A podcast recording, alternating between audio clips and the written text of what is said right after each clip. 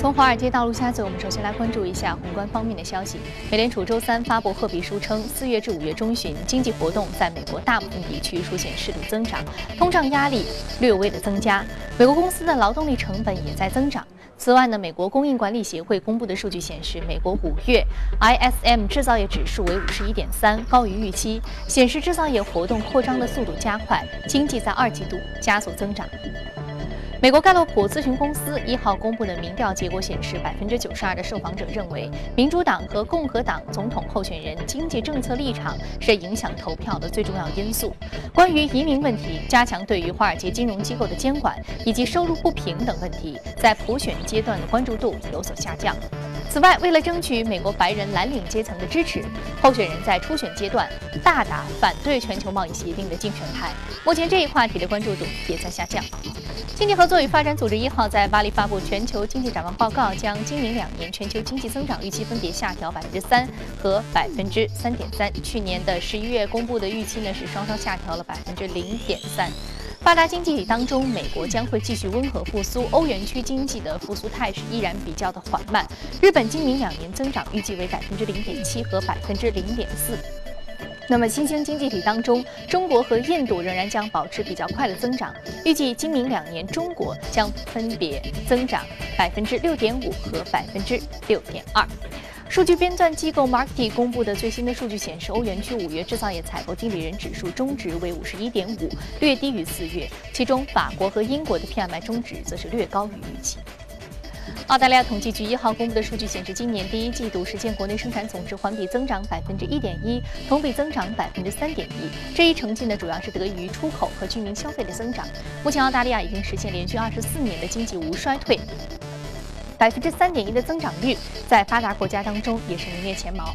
不过，有分析认为，澳大利亚仍然存在着隐忧。当季，澳大利亚人均实际的净国民可支配收入继续下跌百分之二点六，这说明澳大利亚的家庭实际的购买力在下降。日本延迟消费税措施的靴子呢，终于是落地了。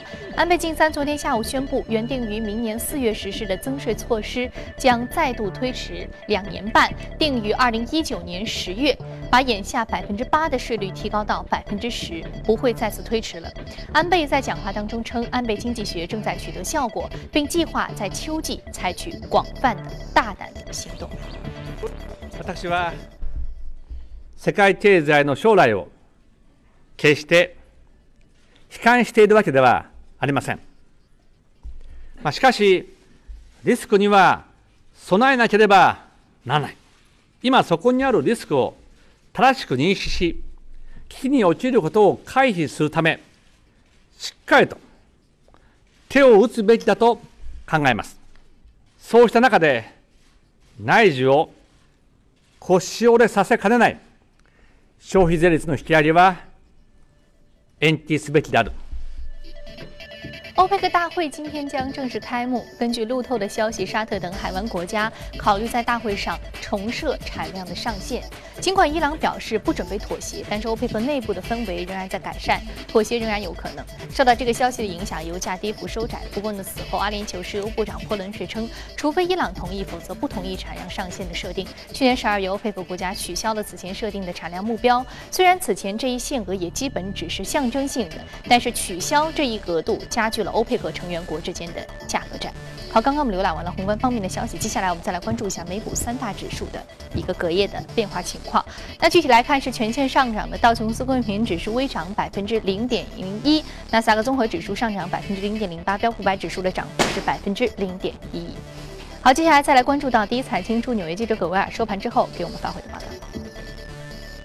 本周市场的关注焦点将会集中在周五公布的非农就业报告，这也是六月份美联储议息会议之前的最后一份重磅的经济数据。而美联储主席耶伦将会定于下周一发表讲话，市场将会密切的关注。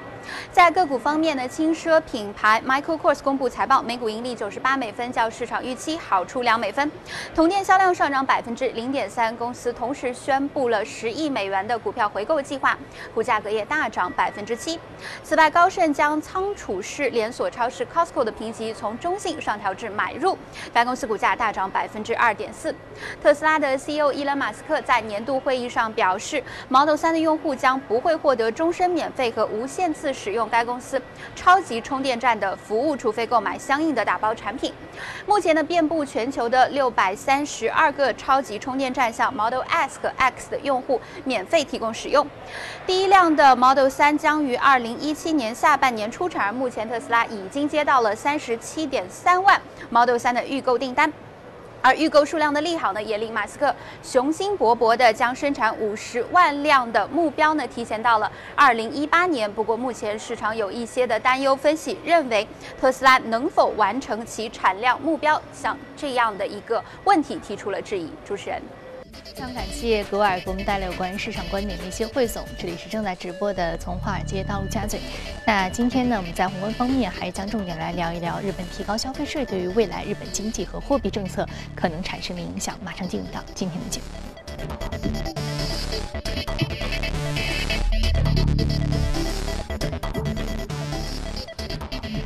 好，今天我们请到现场的嘉宾呢是钜派集团首席策略官许戈先生。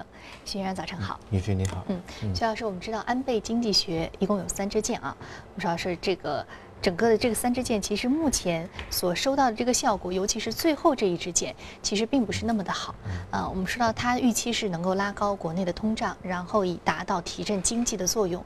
但是现在似乎日本的经济并没有安倍晋三所想象的啊提高的那么快，或者提高的幅度达到他的预期。您觉得主要的原因是什么？呃，从昨天的情况来看，是整个改革受挫了。嗯。呃，我们先讲五月份过去的这个一月份当中，全球的十六大股票市场，呃，这可能是另外一个话题。嗯。呃，涨得最好的是印度。嗯。百分之四点一。嗯。呃，第二名就是日本。嗯。三点四。嗯。所以我们可以看到，股票的一个表现跟日本现在经济面临的一个困境是背道而驰的。嗯，我们等会儿会有个结论。那么还是讲到刚才那个问题，呃，安倍他的上台的时候，呃，二零一二年十二月二十六号，他就提出把基础货币翻倍，在两年之内翻倍，呃，确实他也做到了。那么通过基础货币的翻倍，使日元的这个汇率走贬，因为日本是一个出口国嘛，所以从而提高经济，这是一个方面。另外一个方面就是我们昨天看到的提高消费税，它是分两步，一步是从百分之五到百分之八。在一四年的时候做完了，那么另外一步应该是明年做的。从它执行的这个情况来看的话，呃，效果不是特别好。上一上一轮做下来的效果不是特别好。做完之后，呃，第二个月整个日本的家庭开支锐减百分之八，这是一个非常非常大的，就是直线的一个一个下滑，因为。呃，我们讲到日本经济跟美国经济，它有一个共通的地方，就是消费占到 GDP 的比重非常大。美国大概六十七，百分之六十七，日本是六成，所以这个对它的整个改革的进程的影响很大。而且，呃，消费税从百分之五到百分之八提高了三个点，但是从超市的统计上来看，它的这个上涨幅度远远不止百分之三。比如说，在日本当时，呃，一一盒牛奶的售价是一百九十八日元，呃，在。提消费税之前，呃，从百分之五提到百分之八之后，呃，人们在超市当中看到这盒牛奶变成二百一十六日元，相当于提高了百分之十，所以这对于呃民众的消费意愿来说是一个压制，很大的一个压制。所以后面有一个呃，日本有一个指数，就是对于呃对对于这个生活的困境你的一个感受，结果第二年的话，有百分之六十四点二的人啊或者家庭感受到呃这个生活非常的困难，就达到了历史的。一个高位，呃，所以这个方面，嗯，我个人认为它可能还是一个比较失败的一个举措，因为，嗯，它本身通过消费税，它可以起到短时间当中提高通胀，因为物价涨了嘛，提高通胀的话，人们会有一个意愿去多买一点东西，提前进行消费，但事实上发现，哎，人们没有这个意愿，反而是买东西的意愿。所以它反向变成了一个通缩了。对，嗯，所以，所以我们说到，其实呃，这个安倍经济学在提出之初啊，我们说到它上调消费税，这个这个本身，我们当时就有很多的质疑的声音。嗯，果然现在的情况和当时的质疑是相符合的。那很简单的一个道理就是说，它压制了一个购买需求，没有这个强劲的购买需求，它就很难把它的通胀从这个实际通胀。从这个数字通胀变成实际通胀。对。那么在您看来，主要一个原就是说，我们说这是一个非常重要的原因。那么安倍当时的一个考虑是什么？他只是想要数字上的通胀吗？如果他只是想要数字上的通胀的话，那么接下来经济政策它将会怎么去改变？那货币政策它还会继续贯彻它的安倍经济学吗？继续去提高消费税，或者是继续实施这种宽松的货币政策？嗯，呃，因为日本经济八九年房地产泡沫泡沫破灭之后，呃，一直是有一个通缩的一个压力，全世界通缩最厉害的国家就在日本。那么，呃，安倍的这届政府他想通过改变民众对于通缩的一个预期。啊认为呃未来可能通胀会起来，那么就会把这个消费行为呢提前，从而呢带动整个经济，这是非常重要的，它的改革当中重要的一环。但是现在事实上看来，这个没有没有办法去去提起来。那么另外一个现在它面临的一个困境呢，在于整个经济的数据也不是特别好。最近公布的 PMI 的那个制造业的指数也是四十个月以来最低的一个一个状态啊，这是一个非常严峻的事实。那原因也在于呃今年的四月份有日本有个地方叫熊本。熊本县，熊本地震就是地震，非常可爱的熊本熊的故乡。对，那熊本不仅是可爱，而且它是那个日本的制造业的中心和半导体的中心。因为熊本是在九州，九州这个地方呢有水，水源非常丰富，而且电电力非常丰富。那么半导体产业它的两个依赖的条件就是水跟电力。那么这次一阵震之后呢，对于日本的这个制造业的影响非常大。那那么还有一个呢？就短期上来看呢，日本的呃日元的汇率去年最高是一百二十六，现在是一百一十，整个来看已经日元升值了大概百分之十二点八。对于一个以出口为导向的这个经济体来说，这个打打击是非常大的。短期来看，但是呢，我个人认为安倍可能还考虑一个长期的一个因素，因为呃从日本的人就人口的构成来看，他现在老龄化非常的严重啊，日本人当中四个人当中就有一个人是超过六十五岁的，而且关键。日本人太长寿了。嗯，日本的女性呃是全球寿命最长的女性，她平均的年龄达到八十七岁，啊，比美国人高了五岁。日本男人我们说一直说他过劳死啊，非常辛苦，他平均年龄是八十一岁，啊，比呃美国美国人的那个年龄提高了十岁，所以他而且年轻一代不愿意生育，所以就造成经济的一个动力啊不够。不够强劲，人口红利很难去释放，而且没有几乎没有什么人口红利了。对，嗯嗯，所以这个这个原因也导致他把那个消费税的推迟啊放到两年半之后。那么我们可以看到，昨天他还有还讲了一个，就在今年的秋季可能会推出，呃，在原来的基础上，原来是每年大概八十万亿的一个刺激计划，在这个基础之上再推出五到十万亿的一个额外的一个刺激政策。那么这个东西呢，我个人认为对于嗯整体日本的债务是一个危险的信号，因为现在日本的债务，呃个人再加上政府大概占到 GDP 的百分之四百，啊四百是什么概念呢？我们说希腊债务危机非常严重，希腊债务危机它的整个整个债务占到 GDP 大概百分之三百一十七，所以现在日本的债务的状况比希腊事实上还是要更加严重，呃但从投资角度上来讲，我们说反而如果说它执行这个刺激计划的话。对日本股票市场是一个很大的利好，嗯啊，因为更多的钱、更多的项目、更多的基建会加入到整个经济当中来，所以大家未来一段时间当中可以关注日本股市。嗯，对。那我们说很好奇，说日本可能出台这个刺激政策，它是一个什么样的政策？它是货币政策、经济政策，还是一个什么样的方式？它呃，从现有的资料上来看，它可能会制造一条磁悬浮的一个一个铁路，可能是一个基建啊。日本的基建占到 GDP 的比重还是相对来说是比较小的。嗯嗯，所以说它扩大这种基建的投资以刺激这个经济啊。我们说这个是一个稳健的举措吗？和它以往的这个经济政策来说的话，我们知道是日本经济现在呃面对这个失去的十年、失去的二十年，相对而言是比较疲弱的。加上我们刚刚说到这个人口红利的不足，呃，那它需要这样的强心针，嗯。我们说基建的投资是不是要比货币政策和经济政策的这种刺激、这种强刺激，对于日本经济来说更加实际，也更加有用？是这样的判断吗？对，我觉得呃，基建这一块对日本还是比较重要的，因为日本的房地产市场、民众的房地产市场，它其实一点一点都不行。因为八九年楼市破灭之后，新的一代日本人对于炒房是没有概念的。所以他的这个钱，呃，尤其是撒撒钞票，那么还不如去做一些实事。当时三幺幺日本地震之后做了很多基建，也有效果。那么现在在做一些，呃，就是实实在在的能够提升经济的，像铁路啊、这个公交啊这这方面的基建，其实是有帮助的。嗯，好的，非常感谢许哥今天这一时段对于这个相关观点的一个梳理和点评。接下来我们再来关注一下可以领涨的板块和个股分别是什么。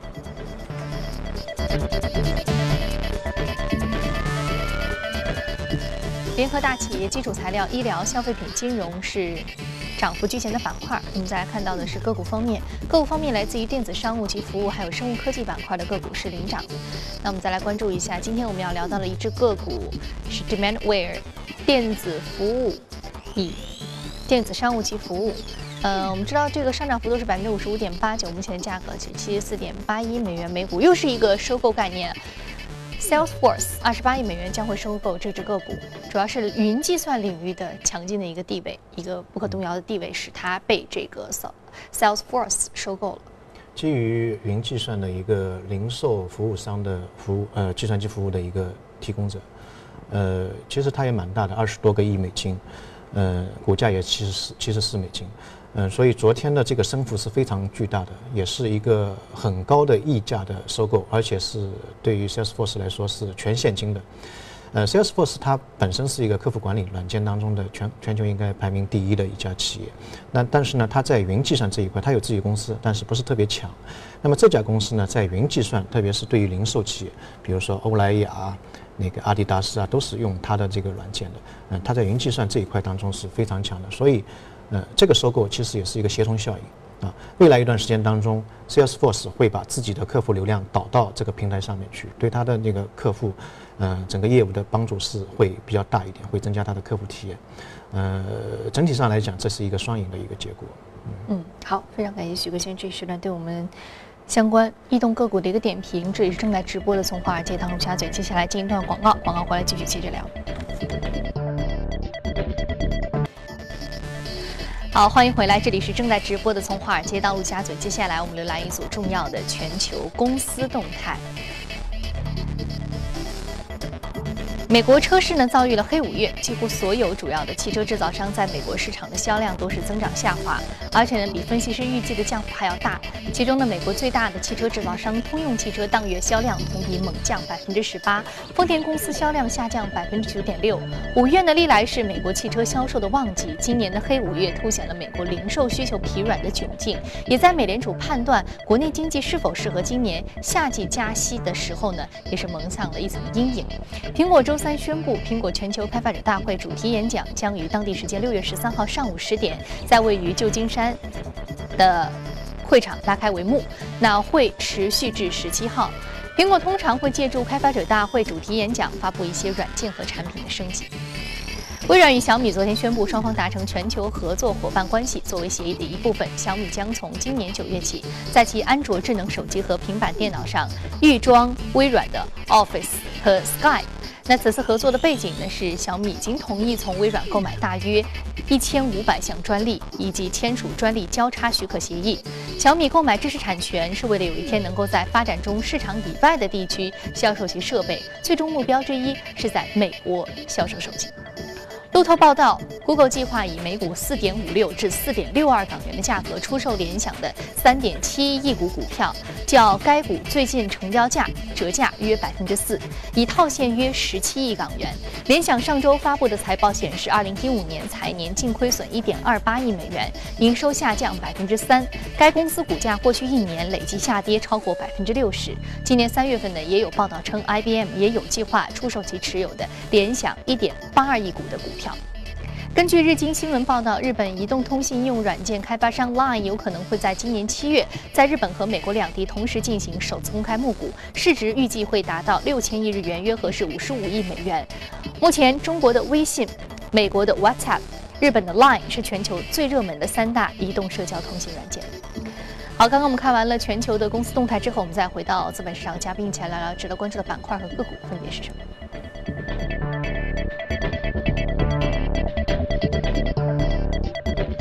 要说的是飞塔信息公司是网络安全的一只个股，上涨幅度百分之零点八八。另外是安霸，是安防可穿戴板块，上涨幅度百分之零点四八。我们现在要说到的是这个网络安全，飞塔信息是全球四大网络安全的设备商之一。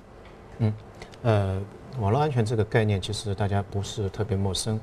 呃，现在整个全球对于网络安全的重视程度是越来越高了。呃，全球现在有四十七个国家把啊网络安全放到国家的战略地位去考虑。那么美国的话，对于网络安全也是非常重视，因为本身是一个互联网程度非常深的一个国家。当年小布什当政的时候，他把政府对外的网络的接口从八千个，当时八千个，一下子砍到只有五十个。因为对外接口越多的话，相对来说这个风险的隐患会越越多。那么奥巴马上台之后，从一一年到一四年四年时间当中，连续就每年基本上一个总统令，就对于网络安全的法令，嗯，做了一个比较大的一个一个一个修改。嗯，在美国的话，官方也是有这样的一个公告，就是说在威胁国家的安全方面，网络安全是排名首位。啊，所有的美国人当中，有七成的美国人认为网络安全是对国家安全形成最大的、构成最大的一个一个威胁。所以，呃，你大家可以看到，像美国这种全球头号的一个强国，它对网络安全也是非常重视的。嗯，现在欧洲也好，中国也好，对网络的安全的这个重视程度是会越来越高。那我们理一下这个投资逻辑的话。我个人认为，网络安全尽管是在互联网当中是一个很小的一块，但是呢，呃，它有点像我们踢足球当中的守门员。可能是球员是十几个、几十个，但是守门员只有两个。但是对于一场球赛来说，这个守门员是必不可少的。你可能是有有的球员会被罚下场，但守门员不会被罚罚下场。那么如果说全球的所有的人都踢足球的话，那么球赛越来越多的话，对于守门员的需求会越来越多。所以随着近年呃互联网加也好，这个概念也好，或者我们用计算机、云计算、大数据越来越多的话，对于网络安全的诉求会越来越高。去年的时候，美国有一家。呃，医疗保险的供应商，它有一个就是网络的信息泄露事件，大概八千万户的用户就这个信息被泄露出去。这个事件也是让很多的行业产生了一个深思。一方面呢，它需要进行一个互联网化；另一方面呢，它又担心很多的客户信息在网络上不安全，会被泄露。对，包括我们现在很多的金融机构，呃，四大行，它有很多的这个客户信息是放在网上的。那如何去保障这个信息安全，是它可能进行互联网加之前要。考虑的一个问题，他也愿意为这个东西呢投入很多的一个一个一个这个呃设备也好，资金也好，所以个人认为，嗯，网络安全，呃，在国际上，在强国，在一些刚刚发展中国家当中，它是会是一个非常重要的一款。中国我们看到。呃，最近一段时间，其实网络安全这个板块的涨幅一直也是比较好的。中国的这个网络安全的投入，呃，未来到二零二零年的话，可能是现在整个规模的两倍。而且，个人认为这个是一个刚性的一个需求，就跟我刚才举的例子一样，你有球赛必须要有守门员。如果你想加入这个互联网加的这个世界，你必须要穿盔甲。对你首先要穿上盔甲才能进入。嗯。所以说你是没有办法在完全没有保护的情况之下，我说我就来进行互联网加，进行这样一个那个呃用户的一些一些资料的完全的在这个互联网化啊，或者说是完全的一个大数据化，它一定要有信息安全。我们说网络安全相关的股票包括北信源、蓝盾股份、托尔斯、梅亚博科，还有这个航天信息和浪潮信息都是值得关注的。好，我们再快速的梳理一下另外一只个股，另外一只个股是安霸穿戴设备，穿戴设备。可穿戴设备最近，呃，国内和国外都开始热起来了。美国的话是一月份开始热起来，中国最近一段时间这个板块也有点异动，呃，很多的中国的企业开始可能跟那个安霸，嗯，跟那个可穿戴没太大关联的，它也开始进入了呃这个这个领域。呃，最近一段新闻就是奇虎的三六零开始做一个，当当然它很早就开始做就儿童的呃智能的手表。那我也去研究了一下，这个智能手表还是蛮好的，它可以对儿童的定位。有一个非常明确的定位，你到底在哪里？然后你周边的情况，它可以监听你周围的一个情况，到底是谁在跟你讲话等等。对于儿儿童的安全保护是，呃，非常非常强劲的。呃，像智能手表的话，前二零一四年的话，整个销量大概也就几百万台，但是现在市场预计到二零二零年的话，它可可能达到五千万台。啊，我们去看它的那个增长速度，啊，就可以知道可穿戴设备的这个空间是非常大的。更何况智能手表，它只是可穿戴设备当中的冰山一角，啊，冰山一角。那么这个安霸呢，在美国的这个股票的呃华尔街当中也是一个传奇，它的股价呃涨势非常好。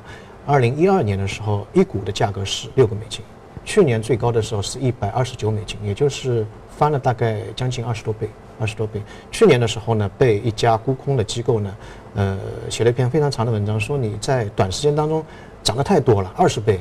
啊，然后你的那个产品呢，它主要是做视频的芯片，啊高高清晰的图像的处理芯片。那么他说你这个东西呢，只是在一些警用的或者国防的这个领域可能会得到运用，在普通的民众的，比比如说无人机的这方面，可能运用的不是特别多，或者你在手表当中用的也不是特别多，所以股价一下子跌到去年跌到最低的时候是三十三美金，一百二十九一下子跌到三十三美金。那今年开始又起来了，原因在于可穿戴设备。啊，包括 VR 的这个对于可穿戴，包括 GoPro VR 这种这种类似于这种可穿戴设备的一个普及，对，还有大家认识度提高，还有最重要就是说它相关内容的一个衔接，对，已经做得非常的好了，对，嗯，所以未来一段时间当中可以多可以关注一下。好，非常感谢许哥先生今天的一个精彩的点评。这里是正在直播的从华尔街到陆家嘴。那今天播出的内容呢，您可以通过我们的官方微信公众号“第一财经资讯”查看。另外，您有什么样的意见和建议，可以通过微信留言。您还可以到荔枝和喜马电台。搜索“第一财经”进行收听。前面最后，我们再来关注一下瑞士建造的全球最长的铁路隧道正式开通。有了这条隧道，阿尔卑斯山将不再成为阻断欧洲大陆的屏障。据报道，圣哥达隧道开通当日，通过网络报名抽签选中的一千名瑞士民众，有幸成为了通过该隧道首趟列车的乘客。瑞士联邦交通办公室主任弗格里斯塔勒说：“这是为了感谢瑞士民众对隧道工程的巨大支持。”当天，德国总理默克尔、法国总统奥朗德和意大利总理伦齐也抵达瑞士参加圣哥达隧道开通仪式，三人还共同登上了列车，体验这条隧道的便利。打造圣哥达隧道的构想始于1947年，经过一系列投票之后，该工程在上世纪90年代正式动工。历经十七年打造的圣哥达隧道全长五十七公里，开通后取代日本的青函隧道成为世界最长。此外，其深度也创下世界之最。圣哥达隧道经过半年的试运行之后，预计将于今年十二月开始正式投入商业营运。据瑞士铁路部门介绍，正式营运开始后，每天经过该隧道的货运列车和客运列车数量将分别达到二百六十趟和六十五趟。客运列车在隧道里的最高时速可达二百五十公里。